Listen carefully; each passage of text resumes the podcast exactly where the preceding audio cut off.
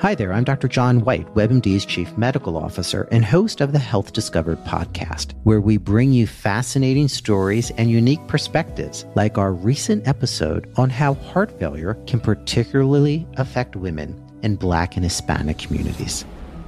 We've documented it time and time again. She was young, she was Black, she was a woman. No one expected her to look like the face of heart failure. When you don't look like what someone expects, that's going to lead to delays in diagnosis. We all have to take this constellation of symptoms, treat it the same each and every time, whether it's a young person, a black person, a woman. If someone presents to me with my heart racing and feeling winded, I need to get an echocardiogram 100% of the time, regardless.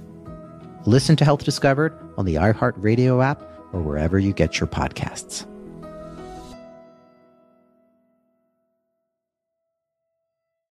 Che cosa cura la psichiatria? Di che cosa ci dovremmo occupare noi psichiatri? Ogni tanto mi viene da ricordare alle persone che si rivolgono alla psichiatria, ma in verità spesso anche a tutti noi psichiatri stessi, che il nostro lavoro è quello di curare le patologie, il disagio e non la diversità. Il nostro campo di intervento è il disagio mentale e non quello che è fuori dalla norma o dalle convenzioni sociali, ok? Questo è importante ricordarcelo. Certamente spesso chi soffre di un disturbo mentale possiede anche una certa quota di bizzarria e di diversità, alle volte anche una quota molto elevata, ma il discorso inverso non deve essere mai e poi mai dato per scontato. Anzi, io ritengo che chi si occupa seriamente di psichiatria, di salute mentale, dovrebbe appartenere a quel gruppo di persone in grado di riconoscere facilmente, più e meglio degli altri che essere diversi significa molto spesso, fortunatamente,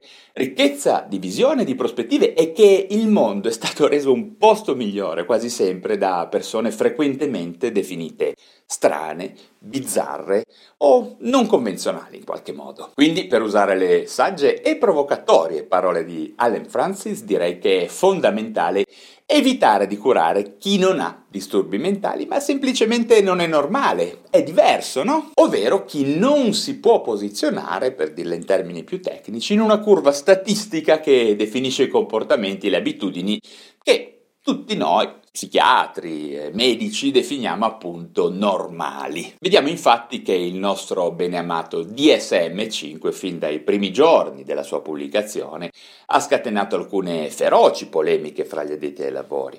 E alla testa dei critici più agguerriti si trovava appunto Allen Francis, il quale credo abbia le idee ben chiare, sappia bene di cosa parla, dal momento che aveva diretto la redazione della precedente versione del DSM, la quarta e per la precisione. Per farla breve direi che è stato abbastanza evidente un pochino a tutti che la versione 5 del manuale che classifica appunto le patologie mentali ha allargato forse un pochino troppo lo spettro del disagio mentale, lasciando ben poco spazio al concetto semplice e generale di normalità. Insomma, sembriamo un pochino tutti disagiati secondo questi criteri. E questo può generare confusione non solo tra la gente, chiamiamola normale, laica, ma anche tra gli operatori della salute. Questo approccio iperrigido, chiamiamolo così, può contribuire alla crescente medicalizzazione della società, molto evidente nel corso degli ultimi decenni, direi, diventata sempre meno capace di gestire in maniera sociale, spirituale, mi viene da dire umana, no?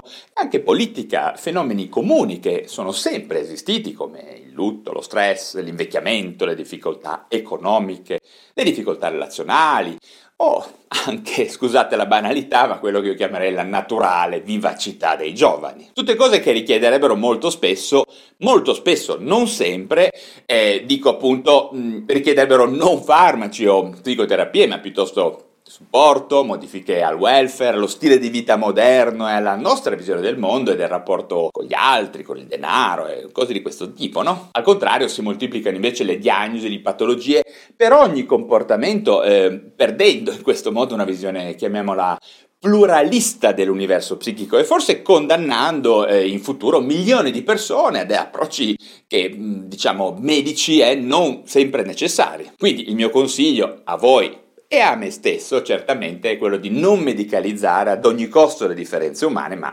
piuttosto di celebrarle, mi viene da dire, di sfruttarle a vantaggio di tutti e cerchiamo di essere molto preparati tecnicamente sul piano etico in questo senso, ma poi cerchiamo anche di essere saggi e pronti nel riconoscere il vero disagio mentale che quando presente nessuno lo nega, ovviamente va affrontato e sconfitto. Il prima possibile e ad ogni costo. Bene, anche oggi vi ho voluto dare uno spunto di riflessione, soprattutto per sentire come sempre il vostro parere. Che ne dite? Avete domande, commenti o precisazioni? Mi raccomando, le aspetto. Ok, grazie davvero per essere arrivati sino alla fine di questo contenuto, se vi sono stato utile datemi un like e se vi interessano questi temi di psichiatria, neuroscienza e salute mentale iscrivetevi alla piattaforma digitale da dove mi state ascoltando. Un caro saluto a tutti e ci si vede presto ad un altro argomento.